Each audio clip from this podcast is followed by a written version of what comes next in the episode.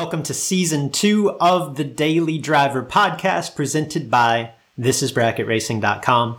I'm your host, Luke Bogacki.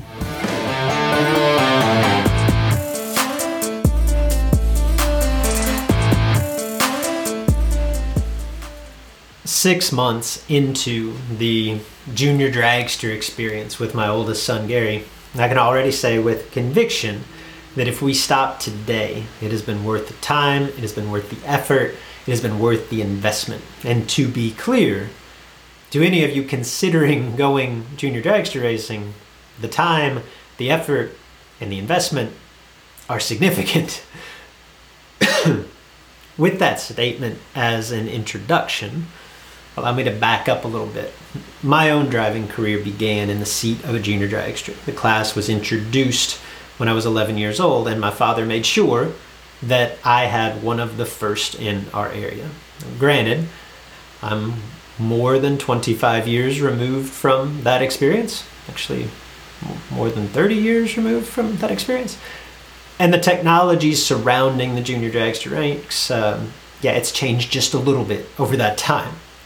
My son, who's now nine years old, he took the wheel uh, last June so I have all of a half season crew chiefing, parenting as a junior dad under my belt.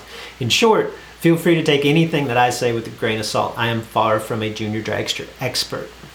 What I do think is worth sharing, and my purpose for speaking on this topic, is the impact that this newfound sense of agency and responsibility has had on my little guy and the impact that I believe that it can have on many, perhaps most children.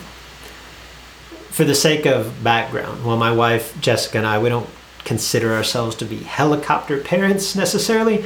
I will readily admit that we protect our boys, right? Perhaps that's natural.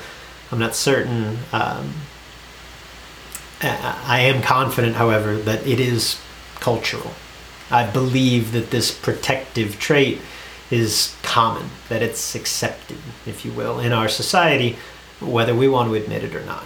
I know that ultimately my role as a father is to prepare my boys for their life beyond youth, and I know that protecting them from rejection and failure and responsibility well does not serve that end. And yet, and yet, I coddle probably more than I should because I feel an innate pressure to make things easier for my boys. Any junior dragster parent will emphasize the importance of a positive starting line routine. This involves both mom or dad and kiddo. As the parent or the crew chief, we're tasked with ensuring proper idle clutch adjustment, among other things, to provide the most competitive car possible.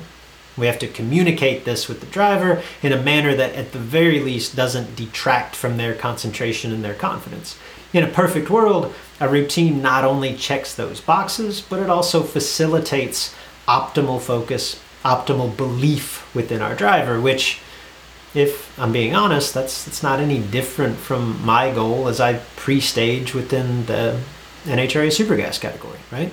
Call it routine, call it ritual, call it whatever you'd like the fact is, racers will, we can all attest, it's important. And it requires, in the instance of a junior dragster, it requires active participation and presence from both parent and from child.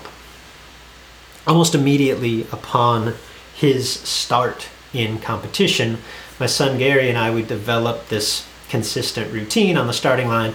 And as the final step of that routine, after everything is set mechanically, after I've kind of guided him up to a point a little bit behind the pre stage, I stand up, I look at him, I point to him. Effectively, I'm saying, Look, bud, I'm done. Now it's all on you.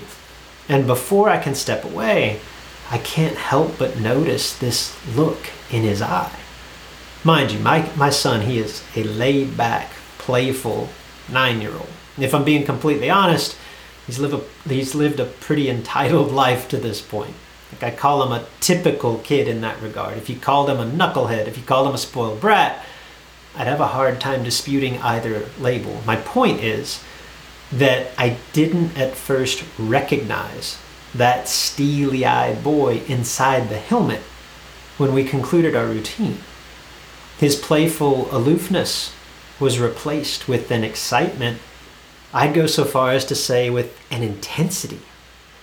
And the first time I noticed this, I laughed it off. I'm like, look, kid's into this, right?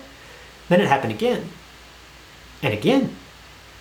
And I began to realize where the catalyst for this drive, this determination that I had never before seen comes from. Because when I stand up and tell Gary, it's on you, and I walk away, it's literally on him. For perhaps the first time in his life, he is 100% responsible for whatever happens in the next 30 seconds. Win, lose, crash, it's all on him. And that responsibility, that agency, it lit him up. Admittedly, I'm, I'm a bit biased, right? I think my son has tremendous potential as a racer, but that's not ultimately for me to decide. And it's not the point of this message. The point is that regardless of whether or not he develops a passion for racing, whether or not he becomes even more successful behind the wheel, this junior dragster experience, it's been worth the investment simply for that brief moment. Selfishly, I say that from the perspective of a father. It's been worth it for me to witness what my son is capable of. More importantly, I, think, it's been worth every bit of it for him to feel and accept that sense of responsibility.